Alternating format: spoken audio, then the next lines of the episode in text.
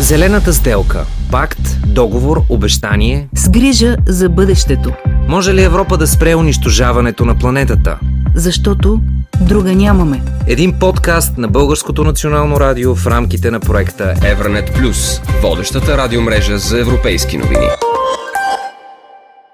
Екоактивисти заляха с домата на супа шедьовъра Слънчогледите на Винсен Ван Гог в Великобритания. Природозащитници залепиха ръцете си за рамките на две творби на Франциско Гоя в музея Прадо в Мадрид. В Берлин две жени се залепиха за металните стълбове в Природонаучния музей, поддържащи скелет на динозавър.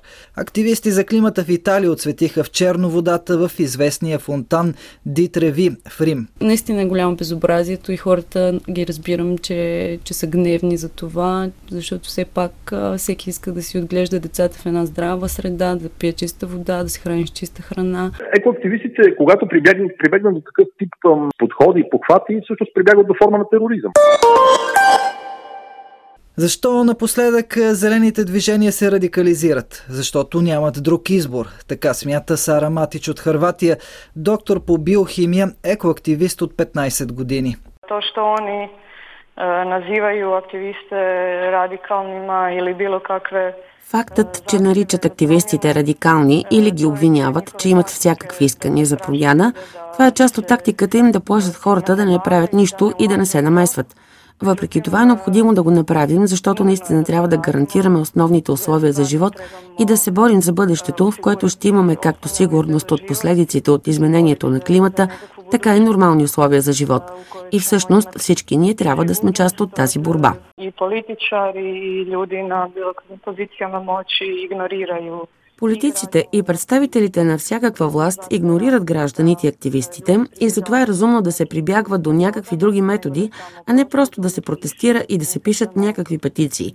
Затова възниква идеята, че с различни акции, блокади и методи, които шокират, ще привличат повече внимание от страна на обществеността и на властта, които обикновено игнорират всички мирни граждански протести – трябва да се отбележи, че нищо от това не е радикално. Активистите винаги са мирни и ненасилствени. Например, разливането на слупа върху картина в музей. Всички знаем, че ценни картини в музеите са защитени или заменени с реплики, така че нищо да не може да се повреди. Но виждаме, че конкретно тази акция беше много успешна, защото се разпространи по целия свят и сега всички говорят за това. Та акция била яко успешна, самим тим, що се проширила по цялом свету и pričaju o njoj. Свързаните с климата явления през последните 40 години са причинили финансови загуби в Европейския съюз на стойност над 487 милиарда евро. През последните 40 години близо 140 хиляди души в Евросъюза са загубили живота си заради природни бедствия и климатични аномалии, отчитат от съвета на Европейския съюз.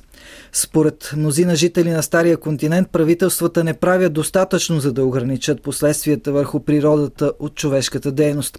Това е причината различни екоорганизации да организират радикални протести из цяла Европа, за да привлекат вниманието към последиците от климатичните промени. Според бизнеса и консервативната линия в европейската политика обаче, в последните години зеленото движение придобива белезите на идеология, която не стъпва на факти и прагматизъм. Кузман Илиев, економически анализатор, председател на Съюза за стопанска инициатива в България, смята, че крайните еколози стопират економическото развитие на Европа започва все повече зелената сделка действително да прилича дори на идеология, но нещо, което няма връзка толкова с науката и с бизнеса, а нещо, което а, по-скоро има емоционален апел към гражданите на Европа да се откажат от а, начина си на живот такъв какъвто го познават, дори да допуснат, че с техния стандарт на живот ще бъде по-лош, отколкото до сега, но в името на това да спрат климатичните промени, които науката е доказала, че са се случвали непрекъснато, но аргументът за това е, че климатичните промени, предизвиквани от хората, водят до едно затопляне глобално, което може да доведе до край на света и ние трябва да станем въглеродно неутрални до 2050 година, което означава тотално трансформиране на това как всъщност ние произвеждаме електричество, как произвеждаме енергия, как въобще правим индустрия. Тотална трансформация, радикална. Напомням, че в 70-80-те години същите тези политици и движения особено в по-левия спектър и по-зеления спектър, твърдяха, че ще има глобално затопляне, ледникова епоха. Аргументите бяха със същата сила, просто в малко по-различна посока, но целта беше отново контрол над економиката, контрол над живота, контрол над, ако щете, онези всички мнения, които са против този консенсус, който се е обособил. Така че на този етап това е пожелателно, по-скоро политическо желание да стане прехода, с много сериозна социална цена и много сериозни економически стресения, които виждаме пред очите. В България, може би заради по-слабото си економическо развитие в сравнение с останалите страни в Евросъюза, по-радикални са протестите срещу зелената сделка, а екоакциите обикновено са с не глобална, а с локална проблематика. Конфликтите могат да бъдат решени и по мирен път с постоянство и личен пример, смята Марта Михайлова, екоактивист. Протестите със сигурност показват една гражданска позиция, но смятам, че трябва да са мирни, смятам, че а, има място за всички под слънцето и за мен е важно а, да се имат предвид и тези подписки, които се събират, защото за мен това е един, една мирна форма на протест, изявена гражданска позиция, която също трябва според мен да се взима под внимание повече, отколкото да се чака да хората да излизат на бунтове и не вярвам, че от един бунт може да излязат цивилизовани решения, действия. Макар, че, за съжаление, понякога високите инстанции принуждават хората. Наистина е голямо безобразието и хората ги разбирам, че, че са гневни за това, защото все пак всеки иска да си отглежда децата в една здрава среда, да пие чиста вода, да се храни с чиста храна, а пък това е невъзможно. Сега дори земеделието е един огромен замърсител на почвите в момента. Тоест реакция, но в определени граници. Без абсолютно, крайности. Да, абсолютно. Аз съм на такова мнение, че трябва да има диалог че трябва да се изслушват и двете позиции, и на властта, и на активистите в екосредата.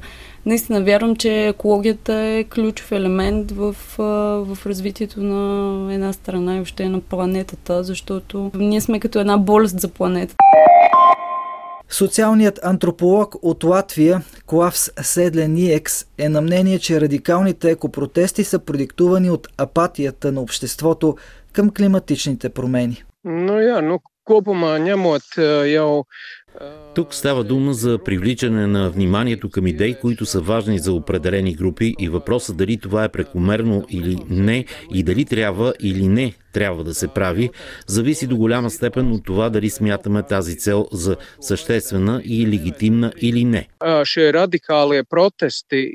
Тези радикални протести са израз на едно мълцинство. Попадаме в ситуация, в която проблемите, които мнозинството от хората смятаме, че са много важни, всъщност са маловажни за тях, така че трябва да се направи нещо, за да може тези хора да му обърнат внимание, да помислят и да забележат, че нещо се случва. Заливането на картини с доматена супа и оскверняването на исторически забележителности настройват част от обществото срещу екоактивистите. Това е форма на тероризъм, категоричен е економическият анализатор от България Кузман Илиев. Екоактивистите, когато прибегнат, прибегнат до такъв тип подходи и похвати, всъщност прибягват до форма на тероризъм. Дали той ще се, ще се изрази в някаква по-тежка форма, като унищожаване на цели централи, да речем въглишни или атака, по, която застрашава живота на определени хора или в нещо, което е по-скоро конституционно от гледна точка на културата, да се унищожи, примерно, платно на Ван Гог или нещо подобно, няма значение. Това е тактика.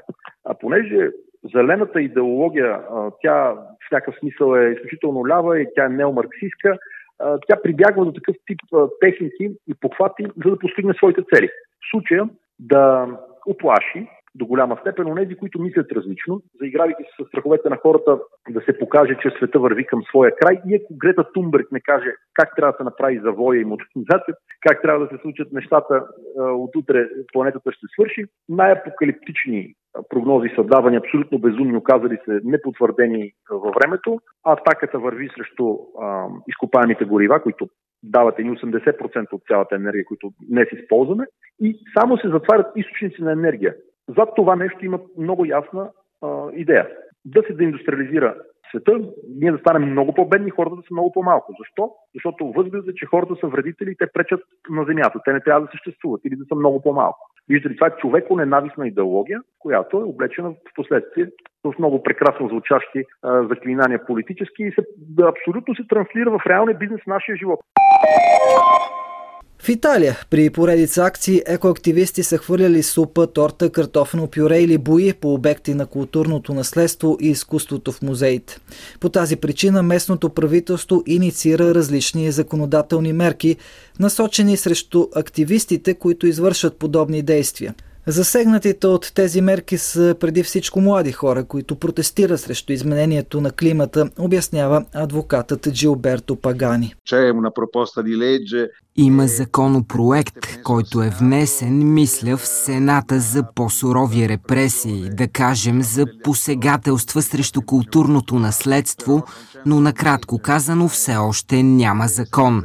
Това е много строг закон, защото предвижда възможност да бъде арестуван по време на акция всеки, който извърши унищожаване, увреждане или друго подобно на културното наследство. Има нещо много странно в този законопроект, а то е, че повреждането на рамката, например, също е престъпление. Мисля, че замърсяването на рамка не бива да е престъпление или поне не е посегателство срещу културното наследство.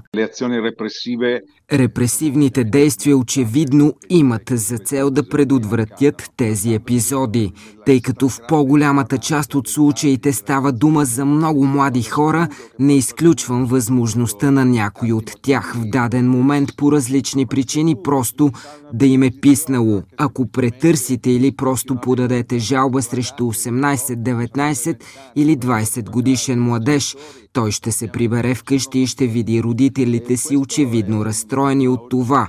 По този начин вие обективно ограничавате правото му да изразява идеите си.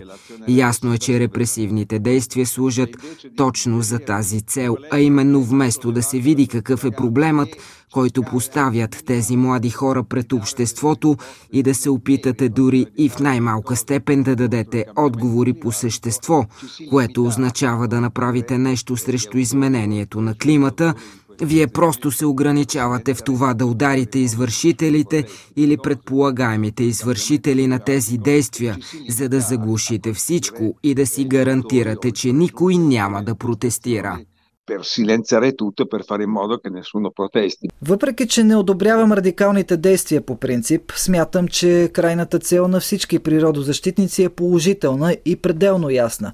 Да осигурим по-добро и здраво бъдеще на децата си, обяснява Марта Михайлова. Всичко се замърсява именно от нашето неразбиране как да живеем природосъобразно, а то пък е продиктувано от а, това да, а, да ни налагат да бъдем консуматори, да използваме неща, които да ги схвърляме след това и да си купуваме нови. А каква е твоята реакция към а, замърсяването на околната среда и би ли участвал, участвала ли си в някакви акции екологични? Ами аз лично винаги съм за опазването на околната среда. Смятам, че тя е нашия дом и от нейната чистота зависи нашето здраве, нашето благополучие. И винаги участвам, винаги събирам, където съм на дими места и виждам букуци, ги събирам в раницата.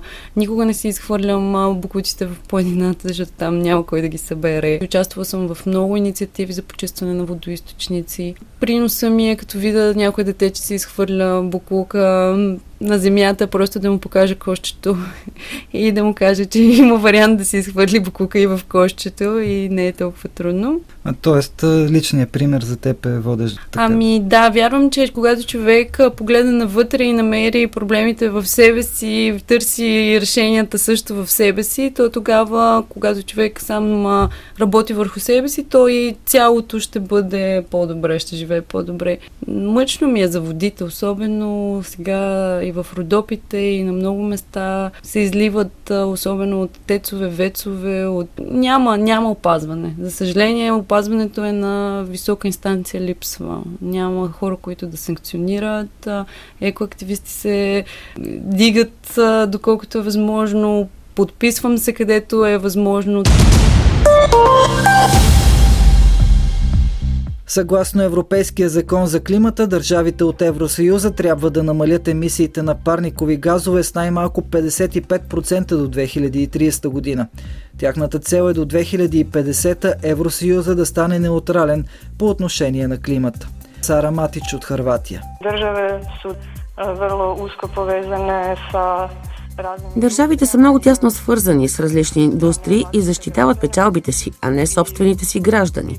Виждаме също, че репресиите срещу активистите стават все по-силни, променят се закони и наказанията стават все по-строги, конкретно срещу активистите.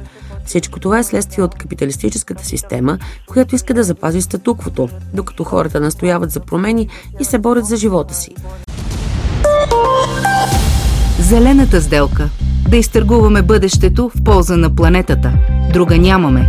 Един подкаст на Българското национално радио в рамките на проекта Евранет Плюс.